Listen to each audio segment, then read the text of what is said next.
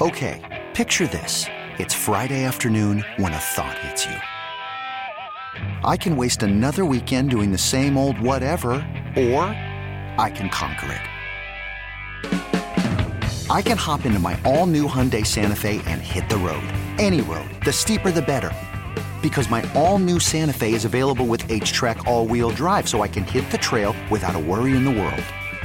Heck, with three rows and best in class rear cargo space, I can pack the whole family in with all our gear. We've got available dual wireless charging for our phones, so we'll never lose touch with civilization, and we won't lose touch with the primordial power of Mother Earth. So, which is it? Waste the weekend or do something a little more epic? And conquer it in the all new Hyundai Santa Fe. Visit HyundaiUSA.com or call 562 for more details. Hyundai, there's joy in every journey. Tonight across the world at WWL.com, the radio.com app. Man, it's, it's here. Football season is here.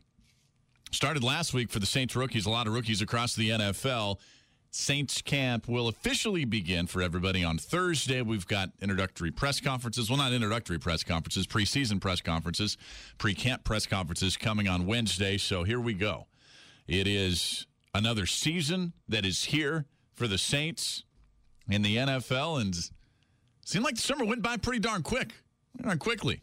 We got lots of storylines to talk about. I just wrote a piece online at WWL.com. I heard Christian and Zach referencing this. They disagreed with me on a couple of spots, but look, we're never going to agree on everything. But I have three Saints undrafted rookies that I'm going to be watching at training camp. I don't want to spoil that, but we're going to get to that here in about 10 minutes or so. Mike Triplett will be on the show. ESPN NFL Nation reported to talk about this at about 35 after the hour. And the NFL again showing massive hypocrisy on how they penalize players, how they enforce suspensions for off the field conduct. And the latest example was, well, it happened today compared to what happened last week when they decided not to reprimand or suspend Tyreek Hill, the Chiefs wide receiver, who was on a recording threatening his fiance or his ex girlfriend, his child's father, uh, mother. Was on tape. It's the first time he's run into some bad stuff regarding domestic abuse in that kid of his. No suspension there. And then they decided to suspend Jarran Reed, a defensive tackle, for six games, even though all charges were dropped there. So six games for Reed. But hey, threatening to kill, I guess, your girlfriend, that's okay, according to Roger Goodell. It's just absurd. We'll get to that a little bit later this hour. More news on Michael contract, uh, Michael Thomas's contract negotiations in just a second. Hour number two. I can't wait for this. I talked to Dale Brown, the former LSU basketball coach, legendary basketball coach, about the retirement of Mahmoud Abdul Rauf's jersey. This has been a long, long time coming. LSU fans have been pleading for this really for a couple of decades now. LSU had a rule where you had to graduate from the university in order to have your jersey retired. But well, they basically waived that rule. It was a unanimous vote by the LSU Board of Regents to retire that jersey. We will hear from Dale Brown. Stay tuned for that in hour number two, and we'll talk about well, what a legendary career that he had. Plus, NFL power rankings out at Sporting News. Vinny Iyer swings on in to talk that. Hour three, controversy at LSU. It had nothing to do with football, at least on the field football. Their facilities, premier facilities now, new locker room upgrades probably the best in the country. At least that's what it certainly looks like and what everybody's saying. But a lot of people around LSU are, well, they're a little upset and perhaps a lot upset that LSU has dumped this much money and TAF and the boosters have dumped this much money into the athletic department in the program when there are buildings that are falling apart on campus. It's the old academics versus athletics argument. Cody Worsham will be in to talk about that, plus a slew of LSU Tigers on these preseason watch lists. That's our show today for you. We've got a big one. And I want to start off just really quickly mentioning the latest on the Michael Thomas contract talks. Not a lot, but we had Charles Robinson of Yahoo Sports, senior NFL reporter there at Charles Robinson on Twitter. Earlier today, about an hour ago, hour and a half ago, say he's got sources that are telling him the Saints are offering Thomas between 18 and 19 million dollars a year. Now, 19 million would make him the highest paid receiver in NFL history. That would eclipse the 18 and a half by Odell Beckham Jr. He got a year ago. But Thomas, according to Robinson, and, and, according to more than just Robinson here with this, would like to be the first $20 million wideout in the NFL. Remember that report about a month ago? He wanted $22 million a year. Well, Thomas, according to Robinson here, are still apart a little bit, at least $1 million apart, the Saints and Thomas's side. Robinson also says a 20 million per year average with the right structure and guarantees would likely get it done. Yeah, uh, we've said that all along. I don't think there's any doubt here. They're not that far apart. I will say, and I will say again, Thomas deserves to get his money. Somebody out there will pay Thomas. It's probably going to be the Saints. Certainly sounds like it is with everything Mickey Loomis and Sean Payton has said and all the reports we had. We expect the Saints to re-sign Michael Thomas. It's going to happen here, but I, I, I just don't know if it's a good idea from a team perspective. I'm sorry, I don't. I'm not coming off of that. I love Michael Thomas as a player, but it has been precedent in stone, written in stone, that if you give 10, 12, 14% of your salary cap to one wide receiver, uh, you're not going to be competing for championships. You're not going to be winning any championships. I'm sorry, that's just the flat reality of it. And I understand from a Saints perspective, I've said this before, that it is a lose lose situation for them, in my mind. You would have a fan revolt and maybe even more importantly, a locker room revolt if you do not give a guy who has put up record breaking numbers in the first three seasons of his career, who's done it here, who has done it the right way, has been a good teammate, has been a good locker room influence. If you don't give that guy that kind of money, if you don't give him that 20, 21 million dollars a year that he wants, yeah, there's going to be a revolt on your hands, and it's not going to be good. But the reason I say it's a lose lose is, well, if you give Michael Thomas, I don't know, four years, and $80 million, you're going to hamstring yourself up against that salary cap right when you've got all of these other rookies coming up for contract. Guys like Marshon Lattimore, guys like Alvin Kamara, Ryan Ramczyk in a few seasons. And many more than that. I, I just got to be honest. I'm not doing it if I'm working in the front office of any franchise in the NFL. And I'm not just the only one, folks. I'm not. There are plenty of franchises that, bar none, do not pay that much money to a receiver, regardless of how good they are. Patriots, Packers, Ravens, Seahawks. Some of the franchises that have been one of the consistent winners in this league for a very long time, they just don't do it. And frankly, their way has worked a lot better than guys who are throwing bucket loads of money at the wide receiver position and or the running back position. It's going to be interesting to watch play out. I, I, believe it's going to get done. I would be shocked. I would be absolutely stunned if this contract is not signed before the season starts. But it'll be judged. Not this season, not next month, not next January. It'll be judged two, three, four years down the road when Drew Brees is no longer here. And now other guys are going to have to walk out the building because you're up against that salary cap because you paid Michael Thomas that much money. Like I said, Michael Thomas should go get his. This has nothing to do with Michael Thomas. I love Michael Thomas. If he's not the best receiver in the league, I think he's 1A or 1B with DeAndre Hopkins. It's my view. I mean that. But I'm not paying DeAndre Hopkins that money either. Interesting to watch. 504 260 1870. Our text line is 870 870. Open lines the first half hour of the show. When we come back, I'm going to take a look at three different players, undrafted Saints rookies, that I think you should have your eye on as training camp opens. It's Ron and Logan behind the glass. I'm Seth Dunlap, the last lap, just getting started tonight on WWL. His age right now, well, it's a different position. I mean, you can't compare the wide receiver spot to the quarterback position in the NFL. You just can't. Or maybe you're saying if Drew Brees was Michael Thomas's age, they were both young, you'd pay him. I don't. I mean, I don't know about that. I don't think it has anything to do with that for me. Kind of piggybacking on that, here's a text from well, the same guy or gal from the 504. What do you suggest they pay him? It's not a dollar figure. It's about the percentage of cap. And the smart salary cap gurus out there say you don't pay more than about seven percent or eight percent of the salary cap to even star running backs or wide receivers. And that's been proven. I mean, uh, you, you can hate the Patriots all you want. And I, I don't like to hold them up as a shining example of everything because it's unfair when you have the greatest or one of the greatest quarterbacks of all time, and either the greatest or one of the greatest coaches of all time sitting there together. That's a combination that's going to help you overcome a lot of deficiencies, even in salary cap decision makings. It masks a lot of that. But in this case, you look at the Patriots, they haven't done that now for a decade and a half. They haven't.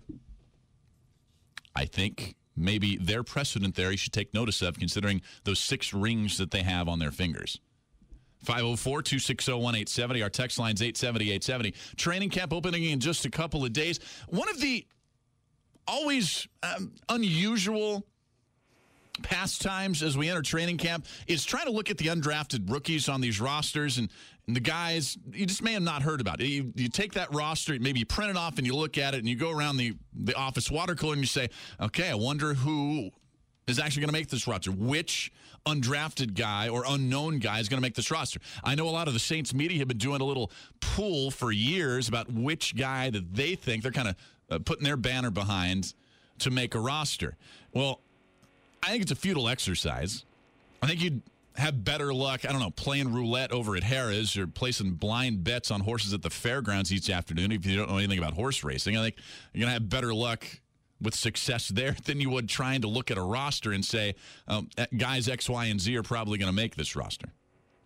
But that said, there are a few players in my mind that fit the mold of a player that Sean Payton and company likes that could make this roster, especially considering, well, maybe a lack of depth at the positions that they play. Here are the three players I've highlighted. I've also done this online at WWL.com. My column is titled, well, just that three Saints undrafted rookies to watch at training camp. You can also find it on our Twitter at WWLAMFM at Seth Dunlap. First is little Jordan Humphrey, the wide receiver from Texas. There was a lot of buzz around Humphrey when he was signed with the Saints after the draft.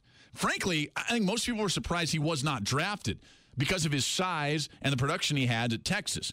He is big and imposing on the outside. Don't let his name fool you here. He's not little. 6'4, 225. And the Saints have been searching for more red zone threats really for the last few years, especially at the wide receiver spot, certainly since Marques Colston retired and Jimmy Graham got out of Dodge. They do have Jared Cook now. I get that. He's going to help in that area. But just projecting out here, if little Jordan Humphrey can develop, well, that's the kind of body type you would like to use in the red zone. Last season, junior season at Texas, pretty darn productive. 86 catches, 1,176 yards, nine touchdowns. Now, the Saints typically carry, what, five or six receivers heading into the year? Uh, sometimes, depending on special teams and returners, they might keep an extra dude. But even if it's five or six, well, Humphrey's got his work cut out for him to make that group. You got three locks to make the roster Michael Thomas, Tre'Quan Smith, and Ted Ginn Jr. They're going to be on. That leaves two or three open spots. Now, Cameron Meredith, if he's healthy, I think you're going to likely add him to that group. I think he will be healthy. I think he's a relative lock to make this group. If he's not healthy, can't play at training camp, he might be a surprise cut. That would open up another spot. A couple of other guys he's going to be competing with, Humphrey, that is. Keith Kirkwood, Austin Carr, a couple of players returning from last year's squad.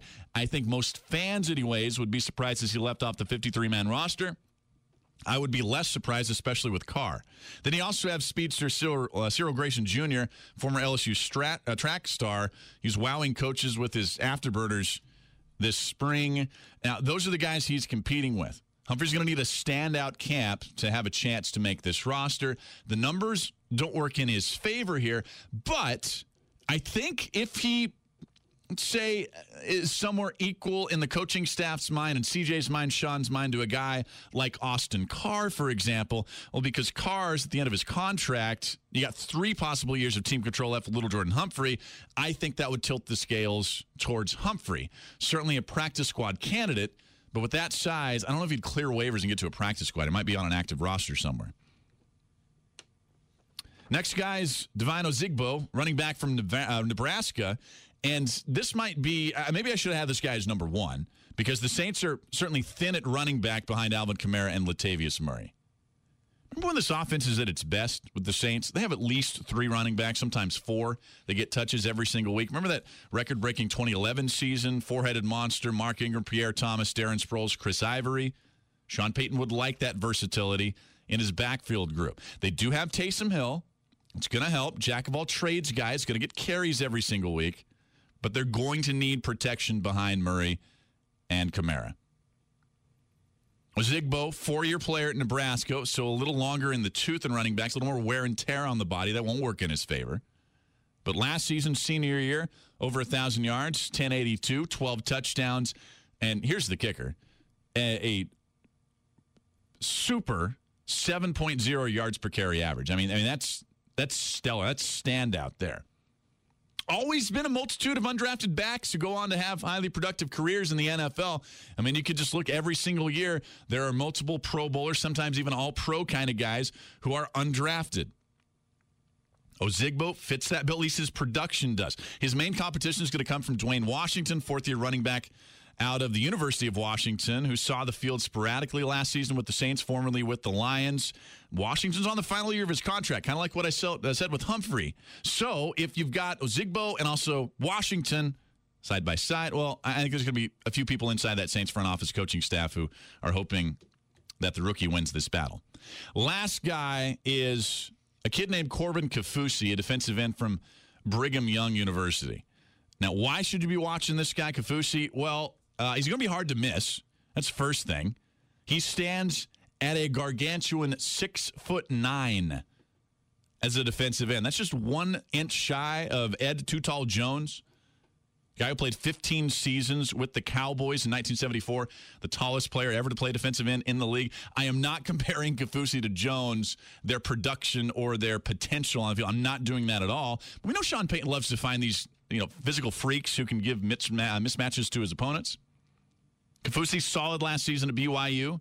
Last couple of years, combined 16 sacks, 73 tackles. Also was a uh, a two sport athlete at BYU. Played a little basketball there. His brother's in the NFL.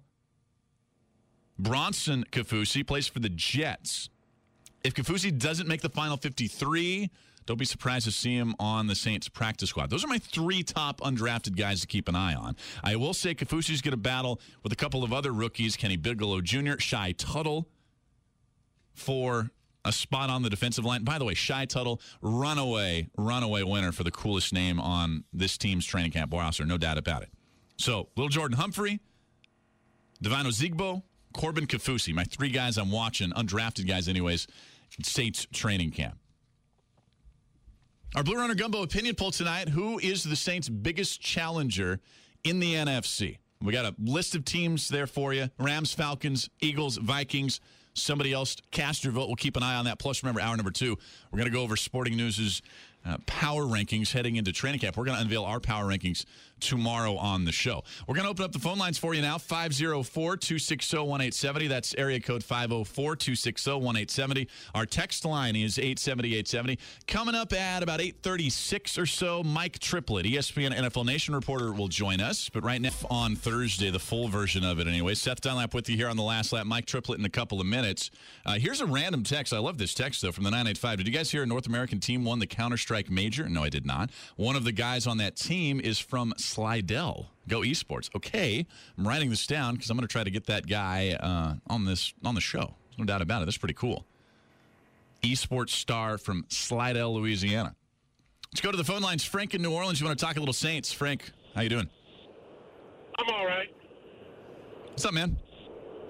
Uh, I just want to know why y'all keep on talking about the wide receivers, and we don't have a.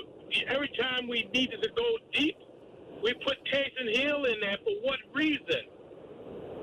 And also, why did we get rid of Brandin Cooks? Because we didn't have a quarterback to throw it to him. Okay. You couldn't put Taysom Hill enough. Frank, are you are you saying Drew Brees can't throw the ball downfield anymore? Is that what you're saying? I'm not really saying that. I'm just saying we don't. He can't get it down to to the deep threat. Well, that's like that. But uh, here's where I would push back on that, and I know why you're saying that and why you've heard that because everybody has been spreading that about Drew Brees the last couple of years, certainly late in the season last year. But here is a fact, Frank, that I want you to take to the water cooler and spread among your friends and everybody else out there the same thing. Drew Brees last season, he was the highest rated quarterback in the NFL on throws 20 plus yards beyond the line of scrimmage. That's a fact. His rating, I believe, was 118. That was better than anybody else last year in the NFL. Better than Patrick Mahomes, better than Tom Brady, better than Russell Wilson, Aaron Rodgers, you name it. It was Drew Brees. Last year, he was the best quarterback on deep balls in the NFL. I can tell you this with a surety people inside that Saints locker room and inside that quarterback room are extremely tired of that misnomer being spread. Drew Brees can throw the ball downfield fine. He doesn't have the arm strength of Patrick Mahomes. He's not going to be chucking it 70 yards downfield, but he can get the ball downfield fine. Now, Will he see a decline in his play this year? Maybe. We'll wait and see. And maybe I'll reserve judgment on what I see this year. But I'm just telling you what happened last year, and that was a fact last year, Fred. But, uh, Frank, I'm, I'm not taking shots at you because I know why you've heard that. I've been hearing it all the time also.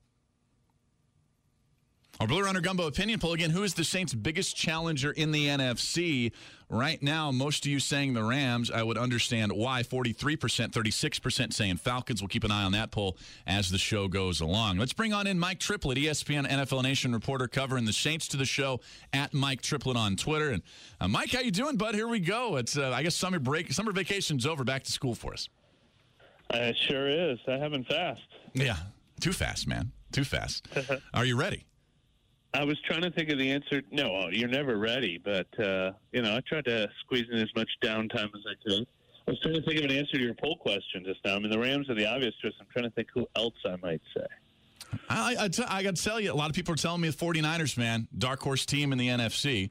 I think I, I saw two or three people pick the 49ers as their Super Bowl um, Super Bowl representative, and I'm talking national guys here. I don't, I don't know if I'm going that far, but I don't know. Maybe well, we should watch I out for the, the thing about the NFC that's so tough for the Saints is I think there's about 13 teams that are in the mix. I mean, Dallas is no joke. Seattle's no joke. Minnesota could get it back on track. Green Bay is bound to be good again.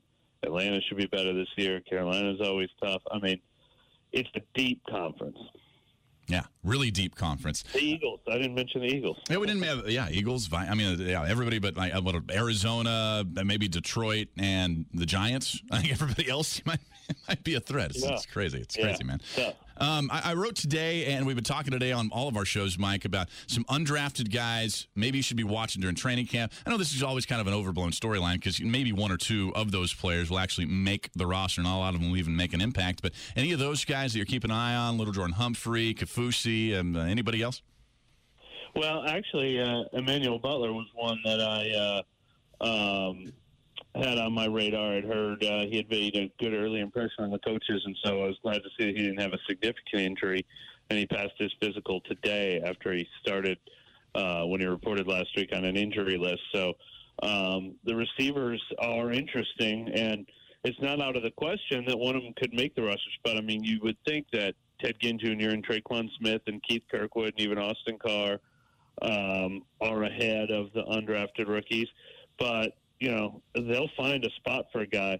And then the guy who I don't consider a receiver necessarily, but uh, that I actually have penciled into my early 53 man roster projection is Cyril Grayson because mm. we've just seen it time and time again. The guys who make it are Tommylee Lewis or Trey Edmunds or, you know, obviously other guys like DBs like Justin Hardee or whatever that have a special teams impact. And Cyril Grayson is the guy who who stands out during the special teams portion of practice. Like even when he's covering punts, he's down there waiting for the waiting to like catch the punt when he's when he's covering on defense. I, I just have this feeling that speed like that that is so noticeable on the field that that they challenge themselves to find a way to make room for him. Yeah, Grayson's hard to miss because of that speed. Cameron Meredith, if he's not fully healthy and isn't as productive in training camp, could he be a surprise cut? Well, I would say the exact opposite. I'd say it's a surprise if he makes the team at this point. Um, now I'm pulling for him. You know, I, I I hate it when I see you know some fans on Twitter or something who are just like, ah, he's hurt again, get rid of him. Like you know, rather than pulling for him and hoping him to be healthy, because if he could show glimpses of what he looked like with the Bears, uh, you know, he could be the number two starting receiver on this team. But they're gonna have to see it, and and the clock is now ticking. It's ele- you know the the clock has struck eleven on him, and he did not participate in OT as a mini camp because he told me that you know he wanted to be as cautious as possible. He didn't want it to be like last year where he ended up only playing in like six games. He wants to do everything he can to to peak at the right time and have a fully healthy season. But he now has to prove it in a matter of you know six weeks that. uh they've got he's got to give them a reason to keep him around. What do you think of this group of receivers, Mike? I, have just been kind of thinking, uh, you know, uh, last couple of weeks, uh, maybe it's not as um, I guess the the dearth of talent there that a lot of fans, a lot of analysts think. Like, I, I think this group might be a little deeper, a little better than people are giving it credit for. Well, depth is one thing, but this was always my joke. I went to Iowa, and they always talked about how how uh, deep the Iowa basketball teams were when I was there. And I'm like, yeah, when your when your 11th player is just as good as your third player, I guess you have depth, but that's not always, not always a great thing. Um, it was, I think, it was the biggest problem on the team last year was their lack of, of you know reliable go-to targets. I mean, last year Michael Thomas has 125 catches. Kamara has 81, and no one else has more than 35 on the whole team, and that was Ben Watson. So it is a huge question mark. Yeah, they have a lot of guys who might have a nice game here or there, like like Tre'Quan Smith and Kirkwood, um, but it's a big question mark. But I will say, if Ted Ginn Jr. is healthy, and if Jared Cook plays up to the abilities that that you know he already you know that he showed in Oakland and, and what it looked like in, in the little practices we've seen so far. That's a pretty solid top four to have Thomas, Kamara, Cook, and Ted Ginn Jr. to throw the ball to. And then that allows guys like Tre'Quan Smith, Keith Kirkwood, possibly Cameron Meredith, possibly, why am I drawing a total blank on uh, the veteran receiver they just signed who was with the Titans? Oh, I'm, I'm uh, drawing a blank too. Yeah, yeah. I don't, uh, it's deep. It's deep. we're, we're, doing a great job. We're yeah. obviously not out of summer vacation yet, but possibly Emmanuel Butler or little Jordan Humphrey. Uh, uh, you know, there's an opening for for guys who can sneak in and maybe be role players. But if you're top four are Thomas, Cook, Ginn, Kamara in the passing game, it's not. It, it, you know, that's manageable. Yeah, indeed. Uh, Jared Cook, by the way, best season of his career, uh, statistically wise, last year, even though uh, 32. Rishard Matthews, by the way. Rishard, there you go. So Rishard Matthews. I was, I was trying to Google it right here because I, I, put Ma- I put Matthews in, but I couldn't remember his first name. Uh, talking to Mike Triplett, ESPN NFL Nation reporter who covers the Saint at Mike Triplett. Um, as you look at this team going into camp, Mike, give me some positions that you're going to be watching keenly, not just receiver. We talked a lot about that. Other, other spots you think might be battles. Maybe you're watching to see just what kind of talent there is there. Obviously, center is the position where there's a battle. Um, although it's really hard to watch that in camp. I do love watching the one-on-one drills when they have the pads on. I'll, I'll see how Erik McCoy handles himself against uh, Malcom Brown and the other big bodies in the middle. Um, and, and if he continues to look like you know it's his job to lose at center, where they rotate a lot there. Um, and then uh, another position battle that you know I really is more wide open than I thought it was going to be based on OTA's minicamp is that nickel cornerback spot where PJ Williams was actually playing ahead of Patrick Robinson in the spring session, and then Chauncey Gardner Johnson was getting in there a lot too. They have a lot of candidates for for that uh, nickel nickelback spot, which is obviously a good problem for the Saints to have. Uh, on the flip side, though, where I think they're going to need someone to emerge is defensive end and, and really the three technique spot at defensive tackle too. I mean, I think losing Sheldon Rankins for however much time they're going to lose him, and losing Alex Okafor uh, to free agency without really replacing either guy uh, is is probably the biggest concern I have with this team right now. Uh, uh, you, you obviously would like to see Marcus Davenport step up and be, you know, the guy who's playing seventy plus percent of the snaps.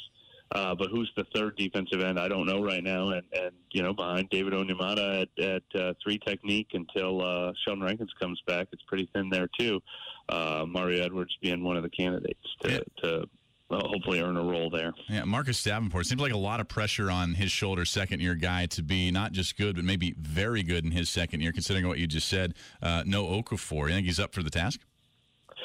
Yeah, I mean, I like the glimpses he showed. It sounds like the Saints like the glimpses he showed, and and you can come to absolutely no final judgment on him based on last year because they drafted him as a raw developmental guy who was going to take a couple years to grow into his body and grow into an NFL defense. And um, I think he played just under 50% of the snaps in the games he played last year.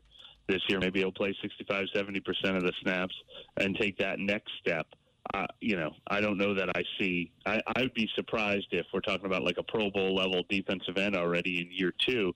But if he works his way, you know, if last year was step one and this year is step two, I think that would be huge. It's kind of a must for the Saints with with the lack of depth that we just talked about. Indeed, he's Mike Triplett, ESPN NFL Nation reporter covering the Saints. Mike, it sounds like we might at least uh, at least a few of the days maybe be a little cooler out there. We got some shade, got some misters, and then when the fans show up. Uh, yeah, I'll never count on being. I, I go in preparing for the worst. expect the worst. expect the worst, and you know, usually get the worst when Yeah. it comes to these. There you go. Yeah, expect the worst. Uh, what is it? No, Hope, hope for I the best. I'm Yeah. curious. I am going to play. I'm going to do. Uh, I'm to do one of those stories in camp where I go sit with the fans and see what it's like under the under the hood and the misters. You know, just to get a perspective of what it's like. Yeah, that's veteran move, Mike. Veteran move. Uh, we'll see you out there at camp on Thursday. Thanks so much, bud. All right, thanks, Ed. All right, at Mike Triplett on Twitter. Be sure you follow his work every day. ESPN NFL Nation reporter at ESPN.com. If you're on hold, stay on hold. We get your calls coming back next. Next, plus, well, more hypocrisy in the NFL with the suspensions they're handing out. I'll tell you why and what's next on the last lap. A little Tyreek Hill involved here. I want to go to Mike in Mid City to talk more Saints. Mike, what's going on? Hey, how you doing, bro? I'm good. Yeah, you saw. I, I think you started off real good uh, um, uh, with the conversation um, uh, with uh, Mike Thomas. Um, he brought up some very interesting points. Uh, I mean, like, what about what about Kamara? You know what I mean? You don't get Mike Thomas that kind of money. You know, uh, Mhm. you know, you got Kamara. You know, you got Kamara. uh, You know, who's more important to the team? Both of them. Well, well, of course, both of them are.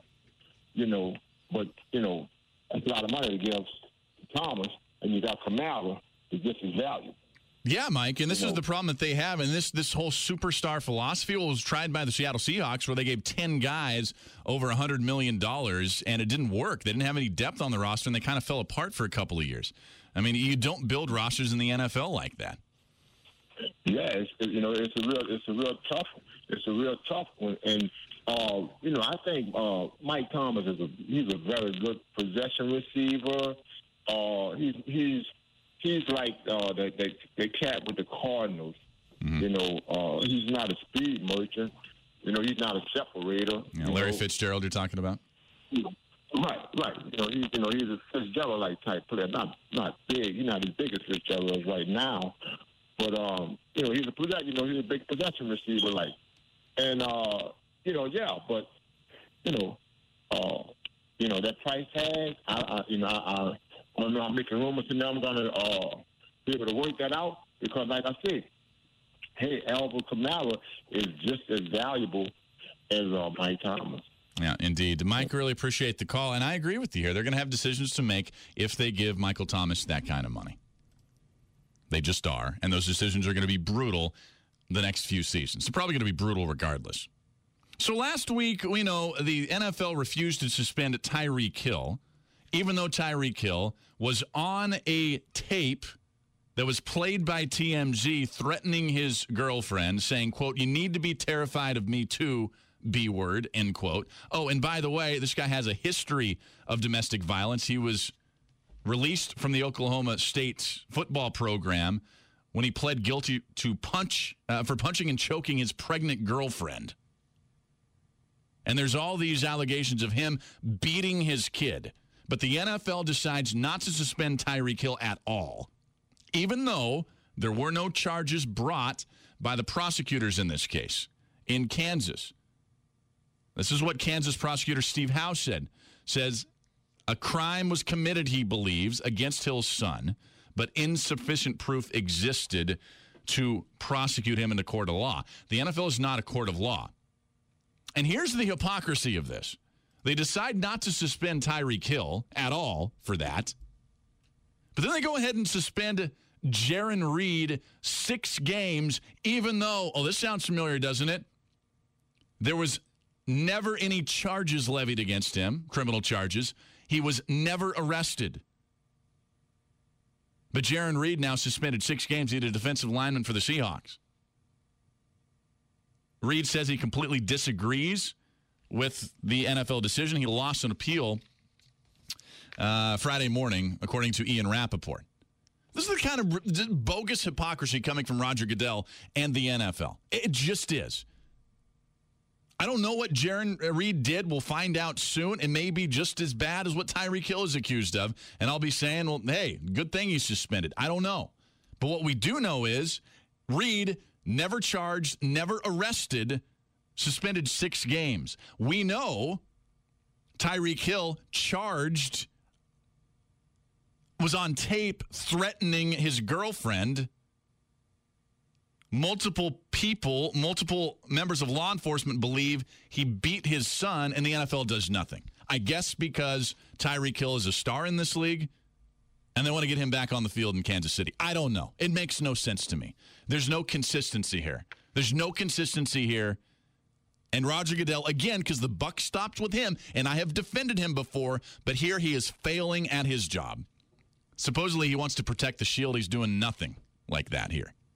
504 260 1870. Our text line is 870 870. I told you Saints training camp starts on Thursday. Well, a lot of those dates are already sold out. We'll let you know when tickets are still available, what dates you can still get out there mm, on Airline Drive and, and watch your Saints. Back after. Likely to get it done per season, of course, uh, with the right guarantees involved. Here is our text from the five, our A text from the 504. It's only getting started. Secure him for the next five years. I mean, that it's more simple to say than it is to get done, considering it is a capped league.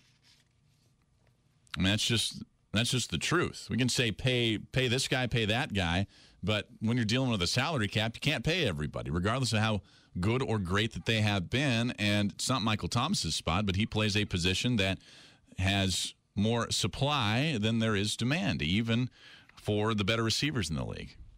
It's just it's just the truth. It's the hard truth for Michael Thomas. He'd be getting more than twenty million dollars a year in an uncapped sport. Maybe the new CBA will change that.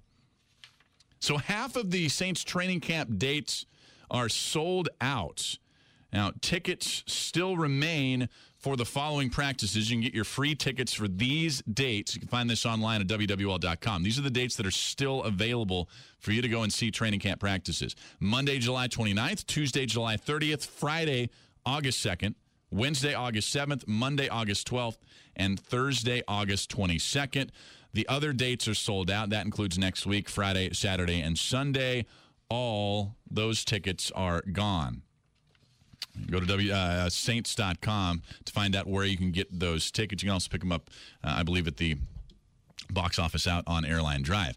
Our Blue Runner Gumbo opinion poll Who's the Saints' biggest challenger in the NFC? We've got a slew of teams listed there Rams, Falcons, Eagles, Vikings, and other. Rams were winning this vote, uh, vote previously with 47% of the votes. We had the Falcons coming in with 36% of the vote, so they're taking up the lion's share of that. But I do wonder a team like the Eagles, with Carson Wentz, he'll be fully healthy. The Eagles seem to be a little bit reloaded to make another championship run. Okay, picture this. It's Friday afternoon when a thought hits you. I can waste another weekend doing the same old whatever, or I can conquer it. I can hop into my all new Hyundai Santa Fe and hit the road. Any road. The steeper, the better. Because my all new Santa Fe is available with HTRAC, all wheel drive, so I can hit the trail without a worry in the world. Heck, with three rows and best in class rear cargo space, I can pack the whole family in with all our gear.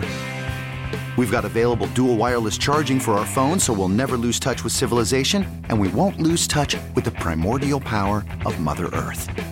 So, which is it? Waste the weekend or do something a little more epic? And conquer it in the all new Hyundai Santa Fe.